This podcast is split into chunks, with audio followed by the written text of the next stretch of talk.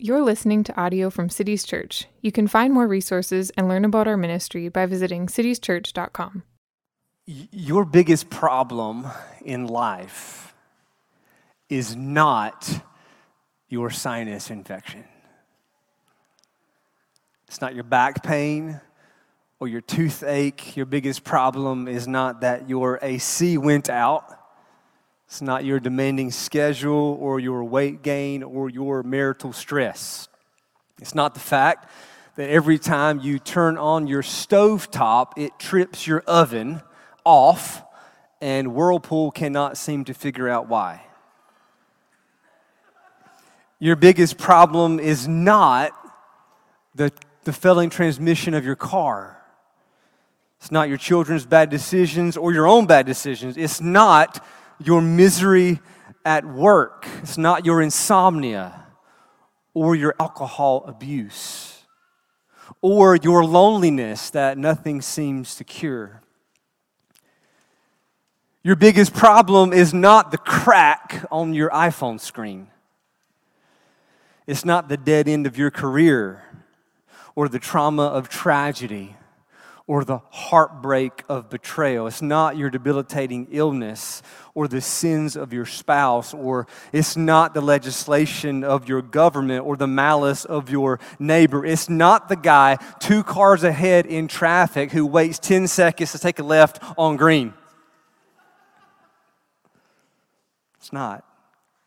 Your biggest problem is not your aging body or your experiences of disappointment. It's not your addictions, not your pathologies, not your brokenness. Your biggest problem is not the fact that one day you will die just like everyone else. That's not your biggest problem. None of these things are your biggest problem. Your biggest problem is that as a sinner, you are cut off and separated from God. That is your worst problem. And so, here, the best news Christ suffered once for sins. He, the righteous, for us, the unrighteous, so that he might bring us to God. Jesus did not come to solve all of our problems yet, but he came to solve our biggest problem first. And I want to start here this morning because this is the most important thing I have to say. And in the case that you're here this morning and you have not trusted in Jesus, this is an invitation for you right now, in this moment, right now. Turn from your sins and trust Him. Right now, put your faith in Jesus and be saved, which means be reconciled to God. Be reconciled to God. By faith in Jesus, you can be brought back into a relationship with God Himself. And for many of us in this room, by God's grace, we know that grace. We know that grace. And so this morning, for the rest of our time, I just want to talk to you about that. Because that's what the Apostle Peter is doing in this passage. He is writing to Christians. And in chapter 3, verse 18 through chapter 4, verse 6, he really just has two big ideas. And here they are. Number one, remember the gospel event. And then number two, live like Jesus is real. Those are the two big ideas. There's some subpoints that we're going to look at. But that is the main outline for this sermon. Remember the gospel event, live like Jesus is real. Let's pray and we'll get started. Our Father in heaven, in this moment, we confess that we need, we need, we need your Holy Spirit. We need Him. So overcome us by His power and speak to us through your word. In Jesus' name, amen. All right, looking first at part one here, the big idea remember the gospel event. Here in chapter 3, verses 18 to 22, the Apostle Peter is focusing on the death and resurrection of Jesus. That's what Peter has in mind when he mentions the suffering of Christ there at the beginning of verse 18. And that's confirmed for us there at the end of verse 18 when Peter says that Jesus was put to death in the flesh but made alive in the spirit. The word for flesh there in verse 18 could also be body, and the spirit here is the Holy Spirit. Peter is talking about the event when Jesus physically died and then was physically raised from the dead by the power of the Holy Spirit. He's talking about the death and resurrection of Jesus, his bloody cross and his empty tomb. This is what we call the gospel event. That's Peter's focus. That's what he wants us to remember. And then, in more detail, here, he's going to highlight for us three accomplishments of the gospel event. Here's the first, okay? So, remember the gospel event, the death and resurrection of Jesus, the gospel event, it fulfilled God's purpose for us. Look at verse 18 there and notice first that the death of Jesus is described as a substitution. Christ suffered or he died once for sins, the righteous for, in the place of the unrighteous.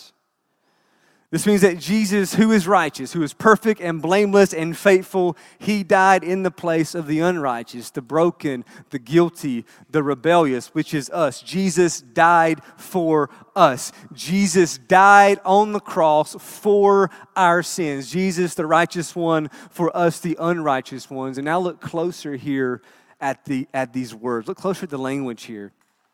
Verse 18 Jesus did that so that he might bring us to God, which is purpose language in verse 18. Peter is saying that the purpose of the cross was to bring us to God. And of course, we know that's not the only purpose of the cross, but it was the main purpose of the cross. It was the ultimate purpose of the cross. Every other purpose Every other accomplishment of the cross serves this one forgiveness, being declared righteous, our sins being removed, the wrath of God against us being absorbed, the securing of our future inheritance. All of these amazing gifts of the cross are for the ultimate gift of our being brought to God. See, we are forgiven so that our guilt doesn't keep us from God. We are declared righteous so that our condemnation doesn't keep us from God. We are cleansed so that our shame doesn't keep us from God. The wrath that we deserved was taken by Jesus so that future judgment doesn't keep us from God. We, we will be given glorified new creation bodies so that our corruptible bodies doesn't keep us from God. The ultimate purpose of the cross and everything the cross accomplished is in order that we might be brought to God. God is the gift. We, by the cross, we get Him. And this is where God's purpose for the cross and His purpose for humanity align. We shouldn't be surprised it happens this way. The cross is the definitive, most vivid display of God's love. It's the clearest symbol, the clearest sign of God's heart. and his purpose in that, his purpose in the cross, is the same as his purpose for humans, which goes all the way back to Adam and Eve. It's that men and women created in God's image and likeness, resembling and reflecting God's glory, it's that we would enjoy the display of God's glory forever. That's why God made us. It's so that we would share, so that he would share with us the joy of his glory. And just so you know, this is this is where we get into the mountain peaks of truth, the highest mountain peaks of truth, because here is not only God's purpose for the cross and his purpose for us, it's not only where they align, but here is where God's purpose for us and his end for himself align. It's the eternal enjoyment of his majesty. It's the perfections of his holiness, the radiance of his glory that is beheld and esteemed and hallowed and loved and rejoiced in and shared. That is the fellowship that the Trinity has always known and that we, as redeemed creatures, get welcomed into forever. And that's it. Like, there's nothing higher than this. There is nothing higher than this. And when Jesus died for us, he died for that. He died to bring us to God. That's, that is the most ultimate accomplishment of the cross. And here's the second accomplishment that Peter highlights the death and resurrection of Jesus, the gospel event, marked the defeat of our enemies. Jesus was put to death in his body, raised from the dead by the Holy Spirit. Verse 19, look at verse 19. In which, or whom, speaking of the Holy Spirit here, he, Jesus, went and proclaimed to the spirits in prison because they formerly did not obey when God's presence, patience waited in the days of Noah while the ark was being prepared, in which a few, that is, eight persons, were brought safely through water. Okay, what does this mean? There are at least four questions on these verses. First, who are these spirits in prison? What did Jesus preach to them? When did he do this preaching? And why is Noah mentioned here? Okay. Well, there are several different interpretations to these questions, and I'm not going to get bogged down into the details, but here's what I think Peter is saying The spirits are fallen angels, evil angels, who are in prison currently for their evil and disobedience in the days of Noah.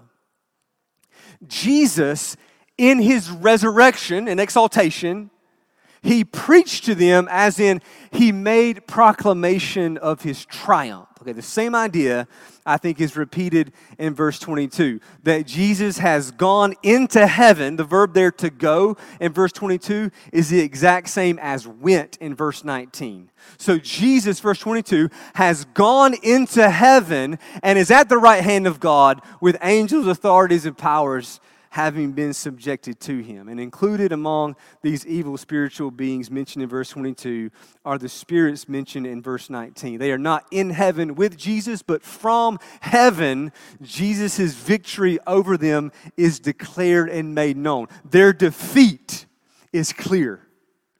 Jesus has disarmed them. He has put them to open shame, just like Paul tells us in Colossians 2:15. Okay, so why why bring Noah in here? Why mention Noah? Why mention these fallen angels of Genesis 6 who were in the days of Noah? Well, it's because we have a shared connection to Noah. We do. Christians do. Remember back in Genesis 6, Noah and his family were a righteous minority in the midst of a hostile, unbelieving world. And he suffered for that. Noah suffered while doing good. He was maligned for his obedience to God. Remember? And his persecutors, those who oppressed him, literally all of them ended up being destroyed by the flood. Everyone except for Noah and his family, eight persons who were brought safely through that judgment, which Peter says, by the way, there's a parallel here to baptism. Side note, let's talk about baptism, Peter says since we're talking about our connection to Noah, just like Noah was brought safely through water, through judgment, so are we in baptism. That's what the symbol is about. In baptism, we identify with Jesus in his death, the old has, is gone, and then we are raised to walk in newness of life. And the baptismal waters, in that symbol, the baptismal waters represent the grave. Okay? The baptismal water is, is it's not cleansing water it's judgment water that we are raised out of symbolically as new creations okay? And so it makes sense to me that when i was a kid growing up in the church baptisms always stood out to me. I, I still remember it was a big deal when they happened and i still remember to this day what it was like when we had a baptism because anytime our church would have a baptism, our baptismal, which is this is customary in the South, a Baptist church, the baptism is, is behind the pulpit. And we had this mural of, of the Jordan River, okay, back behind the baptismal water. And uh, the mural had a river. The, the river started in the distance, which is really small. And of course, perspective wise, it gets wider to make it look like the baptismal water is part of the mural, okay? So uh, that, that would happen. And so we, the, what would happen before, right before the baptism in our, our church, is the entire sanctuary would go dark and be completely silent. Okay? They would turn off all the lights in the house. And in the mural, which you couldn't see this most of the time, but in the mural, there was a black light outline of Jesus with his hands like this. And so when the whole place went pitch dark, that image of Jesus would appear. And then in the dark, my pastor would step into the baptismal waters and he would say, In the dark, black lit Jesus behind him, I'm standing in a watery grave. And as a six year old kid, I'm completely freaked out, right? And I remember it vividly to this day. But that's what it was. That's what the waters are. The baptismal water is a symbol of a grave, it's a symbol of judgment. And by our union with Jesus, we are saved from that judgment through the resurrection of Jesus Christ. Baptism does not accomplish a literal saving, but it's a symbol conveyed in faith that we belong to Jesus and we share in his resurrected life, which includes his victory over evil. That's what verse 22 is saying again. Verse 22. See, we, we, we, we've, we've gone down now this tangent on Noah and baptism, like Peter does, like Peter wants us to. But the point is that we know the gospel event has marked the defeat of our enemies. Our enemies, currently, right now, the oppressors of your soul, the enemies of your soul, the evil spiritual realm, including Satan, right now, it is subjected to Jesus. Is subjected to Jesus. Now, evil is still active in the world, it is but it's bound, it's restrained. The death and resurrection of Jesus has marked its defeat. Okay. All right, here's the third highlight the death and resurrection of Jesus, the gospel event. Remember the gospel event? Third thing it accomplishes here it proved that suffering does not have the final say. See, it's easy, I think, as we're reading this, to get a little sidetracked in verses 19 to 21. But look at the bookends here again, verse 19 and verse 22. Verse 18 verse 22. Verse, verse 18 Christ suffered once for sins. Verse 22 Christ has gone into heaven and is at the right hand of God. Right there, again, the two realities of the gospel event. Jesus died on the cross, and Jesus was raised from the grave exalted. And it's the combination of these two things that Peter really wants to stick with us because imagine how encouraging this must be for suffering Christians.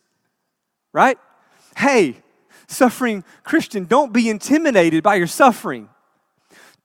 Don't think that your suffering as a Christian is some kind of abnormality to God's plan.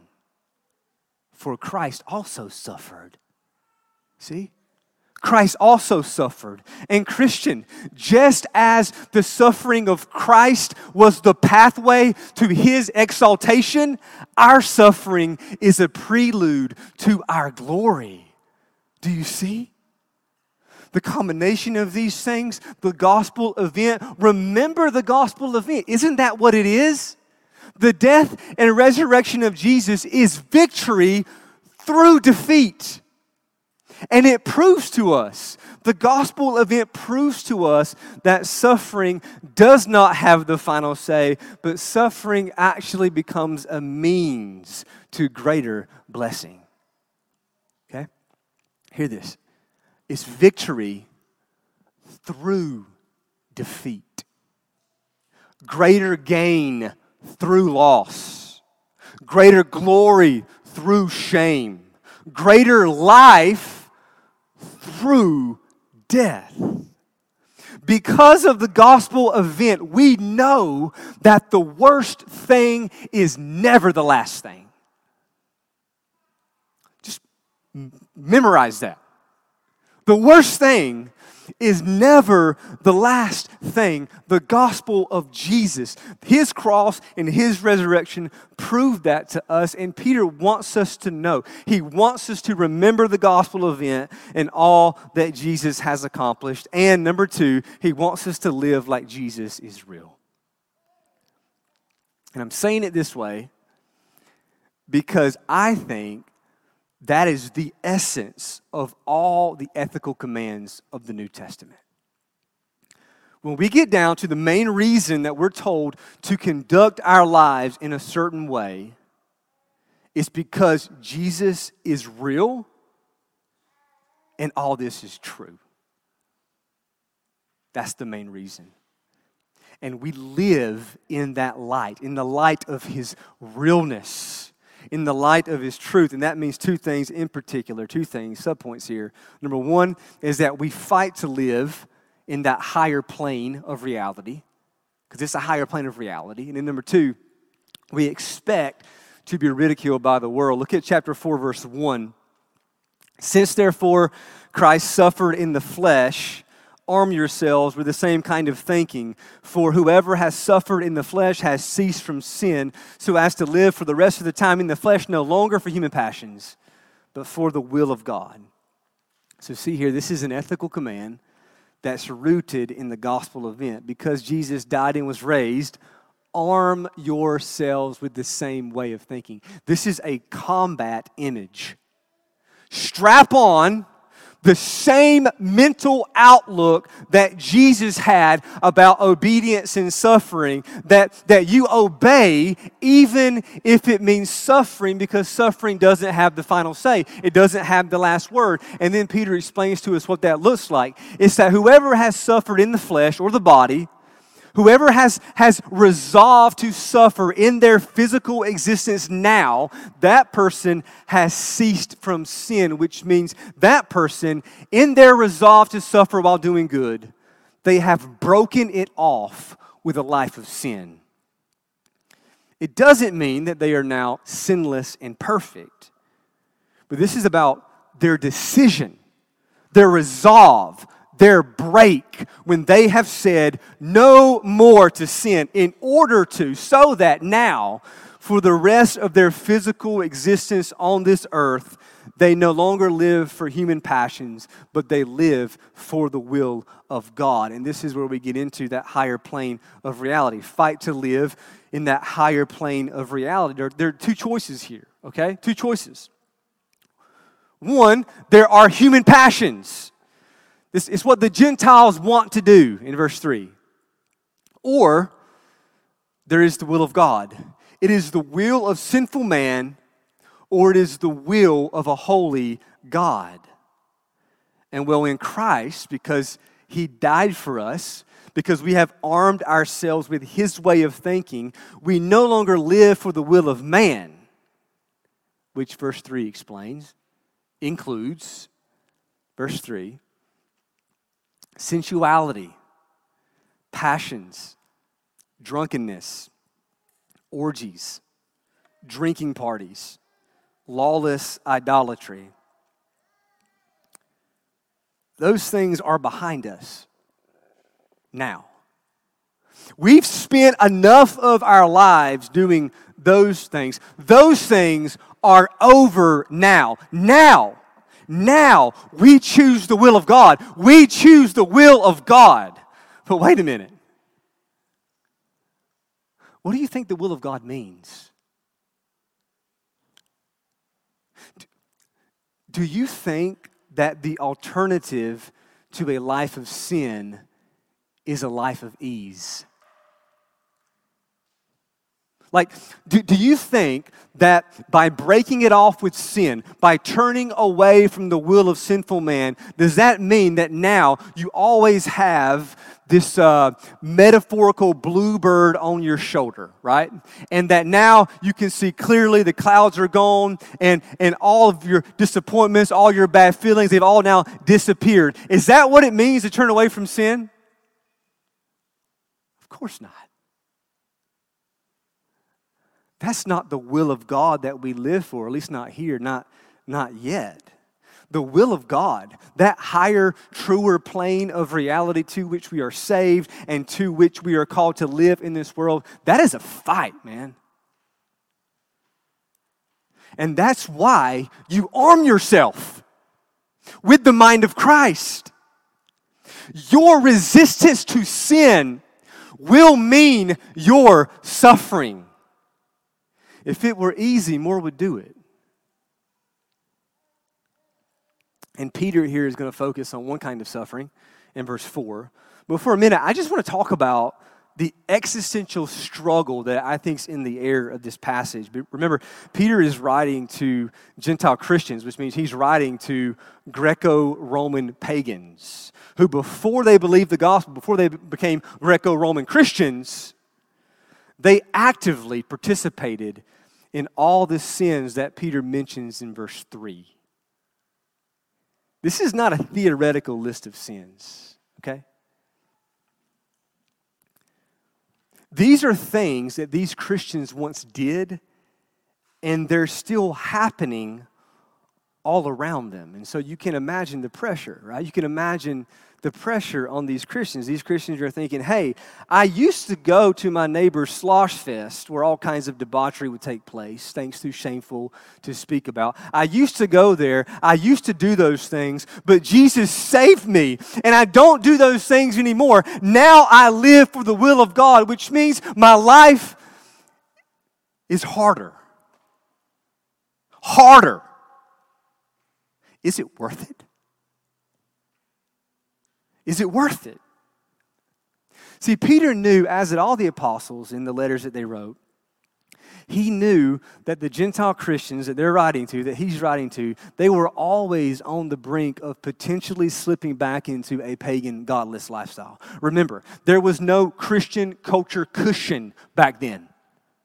You are either a godless pagan or you are now following this man named Jesus who died and has been raised from the dead and has the right to tell us what to do. That can be hard. That means suffering. It means suffering. And in that suffering, there were many who said, and many who still say, I'm going back, man. I'm done. It's not worth it. And Peter is saying, don't do that. Suffering is part of the plan. Don't you see? Suffering is part of the plan. Fight for that higher plane of reality, not, not the, the will of sinful man, but live for the will of God.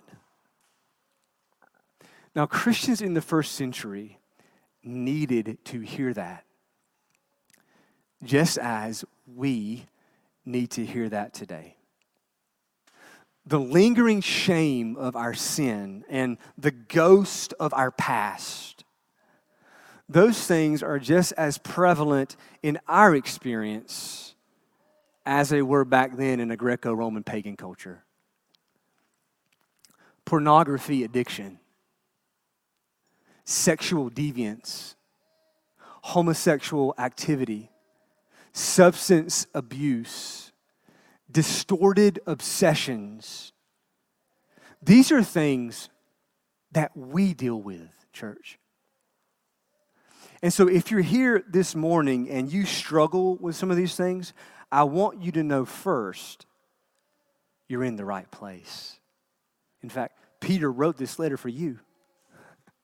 He wrote this for you. And I want to take just a, just a minute here and I want to I want to tell you something. I want to tell you three things, okay?